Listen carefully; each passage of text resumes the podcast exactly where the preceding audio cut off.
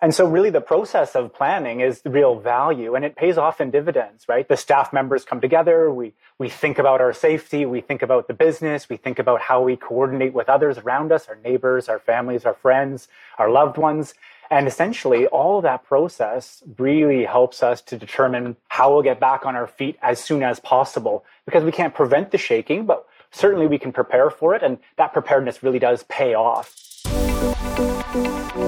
Welcome to Surrey Economic Insights, where we sit down with some of the top city building and industry experts to unpack the latest business insights and opportunities affecting fast growing cities like the city of Surrey in British Columbia, Canada. My name is Stephen Wu. I'm the manager of economic development with the city of Surrey. And today we're excited to have four guests joining us Jeri Grant, co chair of Great BC Shakeout, Naomi Yamamoto, board president of BC Earthquake Alliance, Teron Moore, founder of Northwest Seismic Consultants, and finally, our own Shelley Morris, part of City of Surrey's Emergency Support Services and Assistant Fire Chief. With our guests' diverse backgrounds today and perspectives, we will be exploring how we can respond and prepare for, if possible, the different disasters impacting our region. And as you kind of heard from the guests we selected today, I think the one that we are most concerned about is earthquakes. And so thank you to all of our guests for being here today. So, just to kind of start off, we, as I mentioned earlier during our pre call, we deal with economic development. We deal with a lot of businesses in Surrey. One of the big questions that we always have is how should businesses prepare for disasters and what role does business have to play? And maybe I can start off with Naomi and then turn it over to Jeri right after. Sure. I guess for me, I've been a huge advocate for small business before I was in government and then in government. And one of the things that think we we forget is the number of small businesses that really are a huge percentage of the businesses overall in British Columbia, and Surrey is no different. And I think the challenges that I've seen with the small business community and small businesses is most of them are five or fewer employees. So you don't necessarily have the resources in house when you either can't afford it or you just don't have the resources in house to actually properly plan. So the overarching tip that I have is that as a business owner and a leader, you should make sure that you have an emergency plan in place for your business. But just as important, I think, is that you need to make sure that your employees also have a plan at home. Because if your employees can't take care of themselves or their or their family, they're not going to be showing up at work if there's an emergency. So that's kind of an, mm-hmm. a broad answer, but I know that Jeri's got a lot of great tips for businesses but I mean, you know, if you're if you're in a warehouse, you want to make sure the heavy stuff is close to the floor. You know, you want to make sure mm-hmm. your filing cabinets are secured to the wall. You want to make sure that you have an emergency kit and make sure that your employees, your staff know where it is or that it's accessible. So, you know, those that's a pretty basic thing. But uh, I mean, I can speak to what small businesses can do. How well do you think small businesses are prepared? Like, do you feel that BC businesses in general are preparing for this? I, am seeing some heads being shaken. no, unfortunately, and it's. I think probably businesses are a little more prepared than people at home, but mm. still, that's not. It's not enough. And it's not enough just to have a basic emergency plan for your small business. Like, what are you going to do if you have an earthquake and you happen to be there? Besides drop cover and hold on but it's having a business continuity plan because really the backbone of British Columbia is business. And one of the things, if we do have a major earthquake, the one thing to get things going again is to get our businesses up and going again. So, how are you going to do that? If you're a small business, would you be able to operate your business with one or two people? Would you be able to operate your business out of your house? Because, of course, now having all of us gone through COVID, more of us are used to doing a lot of work from home. So there's always that kind of an uh, an option. I, I, like the fact that Naomi brought up getting the employees as well. They should all have emergency plans. And one of the things that they could do as well is visit the Shakeout website, register for Shakeout, practice our drill. That drill mm-hmm. is there so that people know what to do if the earth starts moving. You know to drop, you know to cover your head, your neck, you know to hold on.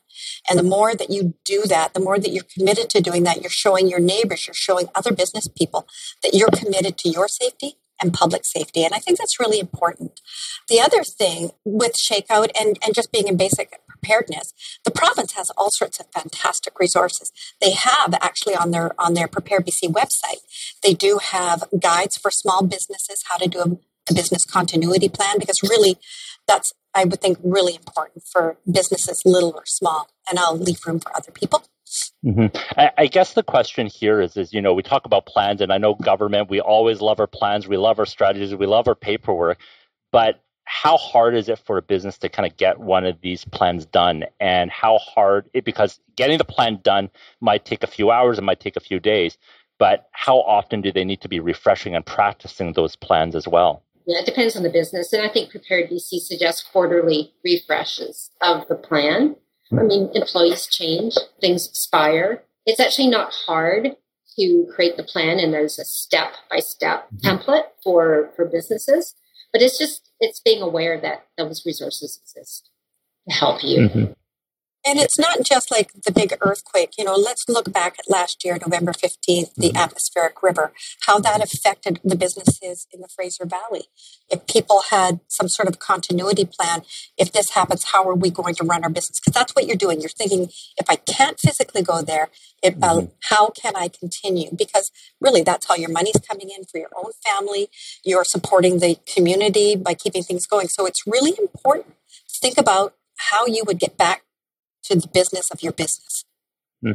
And and Naomi, you you did make an interesting point earlier. Like there's sometimes it's just very simple things like you know loading the heavier stuff on the bottom and and and whatnot. I guess Shelley, as fire is going into the businesses and doing your usual inspections, are those things that the fire department and emergency services is looking for and providing advisory services on a regular basis? They don't do that per se, but they do hand out business preparedness guides for them. So every business they go into, they they hand them a guide and they recommend that they go through the steps because it's going to be individualized for each of those businesses. So they go through right now and they do all their fire risks, but they encourage them to go much farther with it and do and get that business continuity plan you're speaking of. Mm-hmm. So it, it's done on an ongoing basis here, but it's difficult because it is up to them now to put the effort in and actually to go through those steps and create resilience within their organization so we have economic recovery.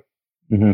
And I guess when we kind of talked about economic recovery and these business planning, Jeri, you mentioned atmospheric river, and obviously, you know, for us in British Columbia, we're very susceptible to forest fires. We're very susceptible to extreme weather, flooding, and there's a lot of other natural disaster. And it almost seems like a lot of the same preparedness tips apply to everything. So I know that you represent a lot of the earthquake disaster scenarios, but how integrated are you with the other extreme kind of disaster, you know, agencies and whatnot, and how coordinated is that? And is there a little bit of a confusion amongst business? I don't want to say confusion, but coordination because they're like, oh, we have to do this and this and this, not knowing that maybe one plan can solve a lot of their problems.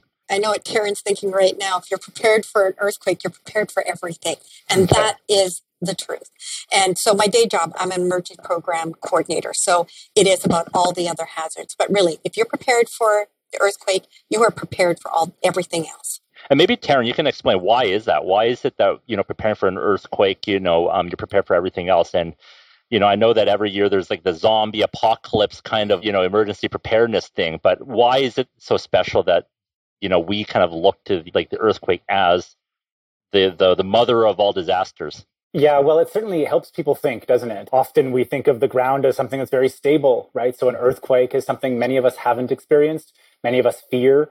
And many of us, therefore, sort of have this sort of angst and anxiety around trying to prepare for it because we don't really know what it will look like, whether it's a big one or whether it's a small tremor. And so, really, the, the process of planning is, is the real value and it, and it pays off in dividends, right? The staff members come together, we, we think about our safety, we think about the business, we think about how we coordinate with others around us, our neighbors, our families, our friends, our loved ones. And essentially, all of that process really helps us to determine how we'll get back on our feet as soon as possible because we can't prevent the shaking, but certainly we can prepare for it. And that preparedness really does pay off. We can also mitigate for it, right? Whether we can strengthen a structure or, do some of those non-structural reinforcements that we talked about, like securing bookshelves. But for me also, it's about that communication, right? It's the people that we really care about, right? Not only surviving, which is the drop, cover, and hold on piece, but also just being secure in ourselves that we can rely on each other. And we know who has the vulnerabilities and who has the strengths and how we can use those to our advantage in our business setting and our family settings to really grasp what does an earthquake look like and what are our risks around earthquakes but also atmospheric rivers forest fires and other things that we will see right and mm-hmm. again that process of planning is really the fundamental piece of building that culture of resilience that we really need to get the economy back on track but also just to get that sense of community and and uh, and camaraderie before or during or after any event. Uh, we really need that social cohesion to really make us that uh, resilient uh, province that we want to be. Okay, so maybe I can kind of run a scenario here because I guess you know we always talk about the big one and we're always preparing for the big one. And every year, you know, Shelley comes to senior management and we talk about preparing for the big one. But the big one over the years has still not happened. And it's very easy for people to kind of think, well, it's never going to happen if it hasn't happened yet. But then you have communities like Port Hardy, and you have a lot of those on Vancouver Island where you know they often feel the tremors. They see the potential risk of earthquakes probably more so than us, who are probably a little bit more sheltered. What are they doing differently to being proactive about kind of emergency preparedness that maybe we can kind of learn from?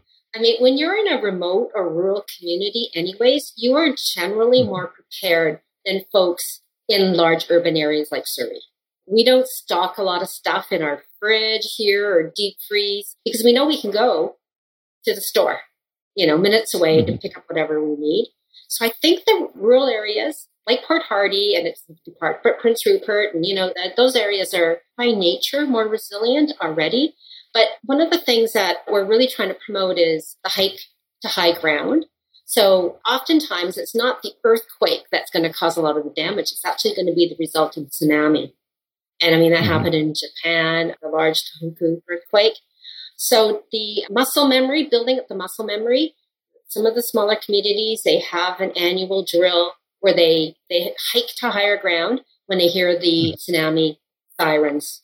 And, you know, on Long Beach near Tofino, every Monday, I think it is, one mm-hmm. day a week, there's a bells of Westminster or something that ring along the beach, mm-hmm. just to remind people that they're in a tsunami zone. But when the actual um, tsunami sirens go off, they'll know what to do. Just to add to, to Naomi's points there too, I think the difference between folks that do feel tremors regularly is they don't have to use their imagination as much, right? Because mm-hmm. they know what it feels like to feel the ground shake and they, they, they can feel that. And certainly they will take that uh, to heart when they go home and they look around or when they go to their office and they look around and they think about, well, what if that shaker was, was larger, right? But I'd also just like to remind folks that it has happened many, many times over the years, geological time, right? The last time was uh, 1700 in January 26, 1700 where the folks that were here, many, many hundreds of thousands of folks, did experience the big one, and it will happen again. So this isn't something that may or may not happen. It will, whether it's again a 9.0 type of earthquake or whether it's something that's smaller that might be in the six or seven range. But the closer that is to people and to infrastructure, I mean, that shaking can be just as damaging or even more damaging than something that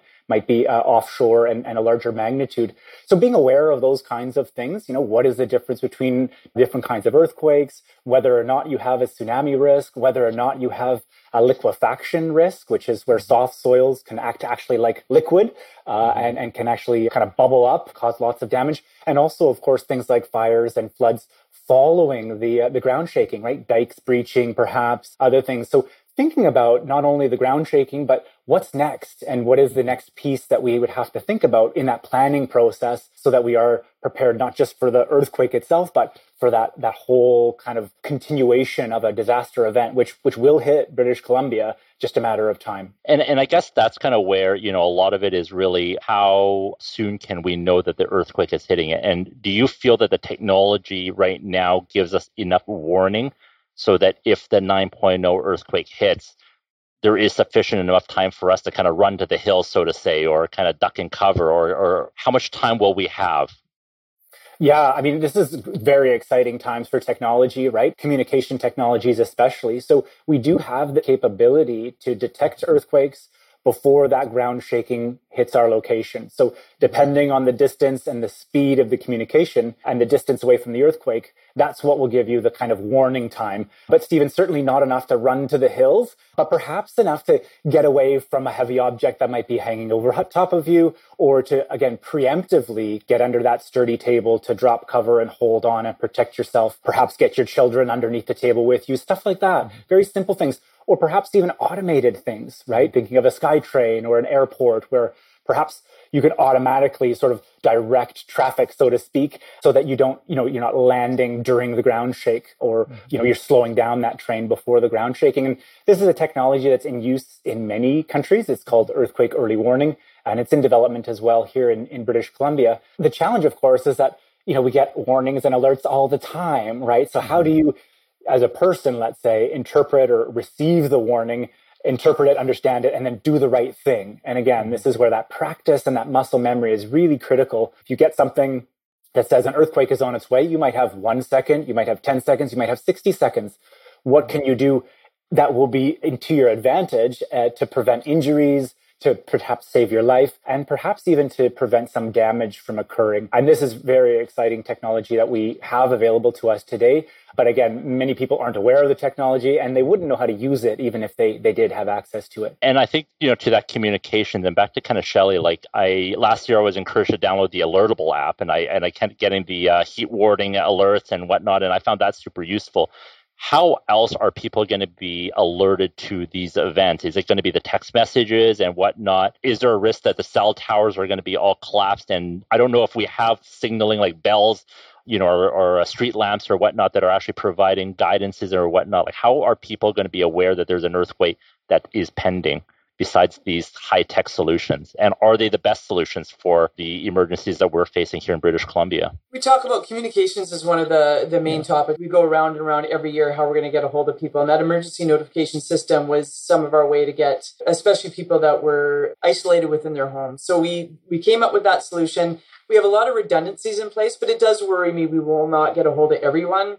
We're going to use social media, we're going to use TV, we're going to use radio, we're going to use the emergency notification. But if our cell towers and everything are, are down, we will be in a little bit of trouble getting out to people. So we do have some neighborhood emergency preparedness plans in place. We've got amateur radio going into to communities, and they're helping them get on to basic radio systems, some simplex systems, so they can get out as well with, with AF or whatever they need to do to reach and get information from outside and bring it into their complex and spread that information amongst their neighbors. It's not as widespread as I would like, but at least it, it gives them a, a sense of safety and security. They, they can get the information that we can't give them. So they can mm-hmm. get it maybe out, get out somewhere else. That's the last option, but we're, we're slowly getting out into the community with that. And I guess, you know, for us, you know, in Surrey here, Simon Fraser Universities, they have some very creative researchers who are doing a lot of interesting things. I get approached about sensor technologies that they want to put in the ground.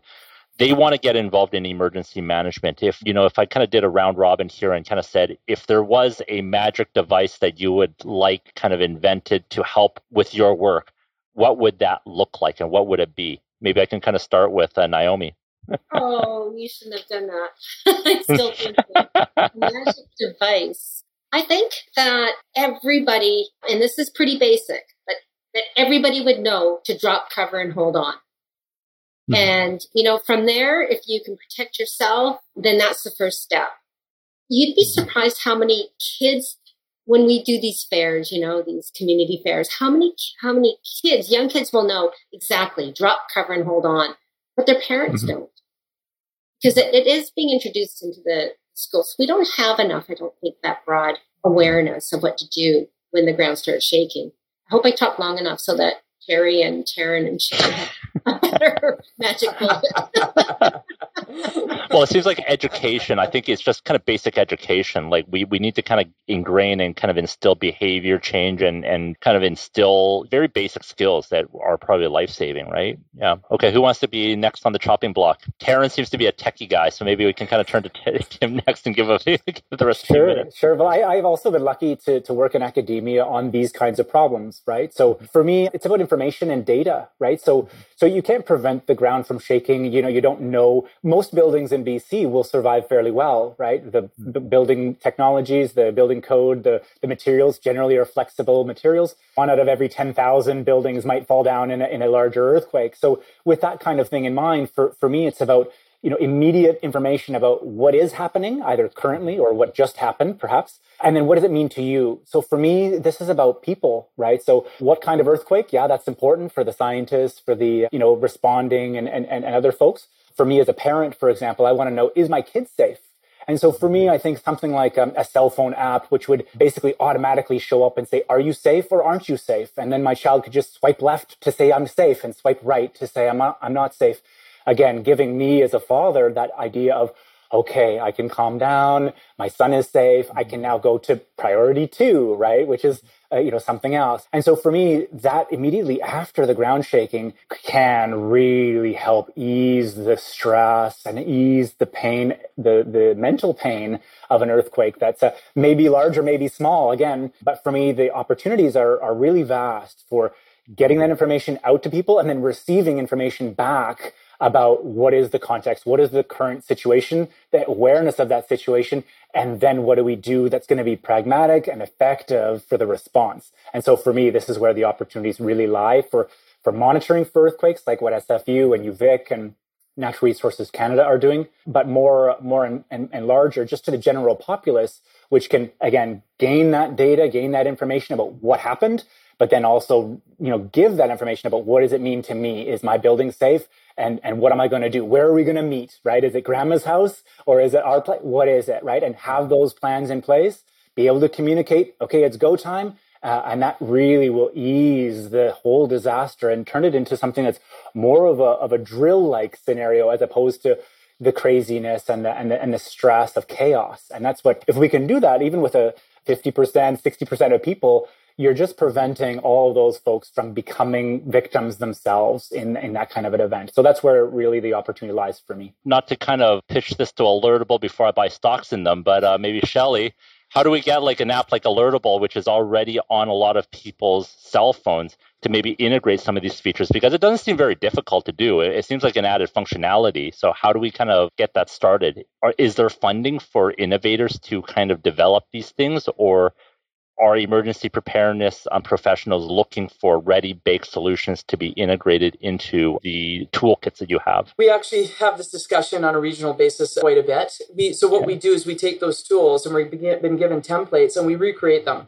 But okay. it, it's because geographically our risks are different across the country. So we're given templates, but I would love to see I would love to see this regulated on a on a higher level that says this is the wording because otherwise we're all making up our own messaging. Mm-hmm. The messaging has to be the same.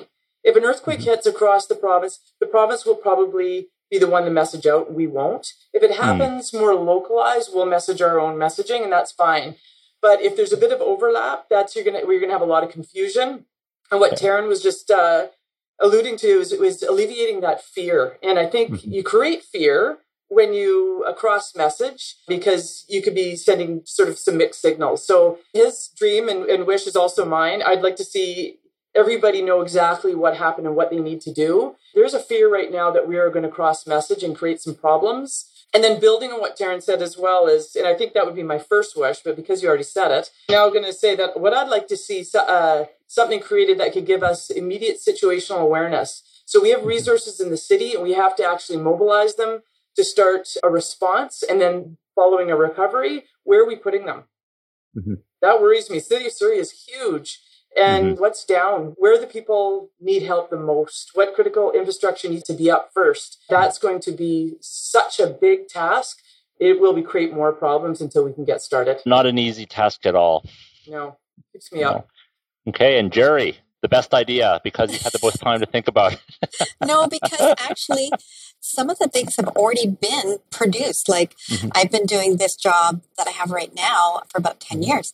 And when I started, there wasn't Alertable, which is a fantastic app. I get everybody to put it on their phones. Mm-hmm. The province has their push notifications, so a tsunami warning gets pushed. You know, this is something that for me, like I can remember thinking eight or nine years ago, mm-hmm. I just wish we had this technology. Well, it's here now. Earthquake early warning. Teron has worked a lot on that, and there's other partners that also working on it. That's now coming to fruition. So it, it's actually now a little bit getting back to that personal side again. And Teron spoke to that, and also uh, Shelley. One of the things that I would add, you know, for your listeners, of course, we all we want that app, Teron, that app to swipe. Uh, but if we don't have that, people's first inclination is to phone. And if mm-hmm. everybody starts using their cell phones or a landline, those things clearly go down right away. One of the things you can do is just a simple text message. Mm-hmm. The text message may not go through right away, but they do sit in a queue and they will eventually get in. Uh, one tip would be to have an out of town contact so that everybody is sending mm-hmm. their text message to that person who's collating all the information for the family harder if you have little children. Mine are, are grown now, but um, yeah. you know, as you get older, you know, everybody's so different places, and it's a, a, good way as well having if you're a business having if you have a business partner in another province you know being able to contact them and send information that way and have your mm-hmm. employees get information as well because communication is the one thing that is going to go down mm-hmm. it just is you know Absolutely. all you have to do is look at a, a windstorm on the west coast and you know what happens the power goes out none of us can talk Absolutely. Yeah, and and I think you know the big thing that I took away from this conversation is is being prepared is not that difficult. I think you just have to do it and you need to have a plan and you need to kind of really practice it and get that muscle memory, as you said. Like, you know, a lot of the solutions you talked about, you know, we can kind of create like very crazy, sophisticated solutions, but the solutions might just be at our fingertips. Well, you know, thanks again, Jeri, Naomi, Teron, and Shelley today for this very interesting chat. And as I said, you know, what we like to do here on this podcast is kind of give very short, sweet but impactful insights to our listeners. And hopefully, you've inspired quite a few more businesses to kind of get their emergency plan, get ready, and maybe even talk to some of their neighbors and their staff to kind of get ready as well. Because again, it's not just one entity, it's not just one person. It does take a village and a community to be prepared. And so, thank you so much today for sharing your insights. And hopefully, we can have you back soon and discuss a little bit more of these details a little bit further. So, thank you so much. Stephen. Thank okay, you. Thank you. And thank you again to our listeners for tuning into Surrey Economic Insights. If you enjoyed this episode, please give us a rating and review. And don't forget to share this with others as well. Follow us on LinkedIn if you'd like to catch the next episode as soon as it's released. See you next time. Thank you.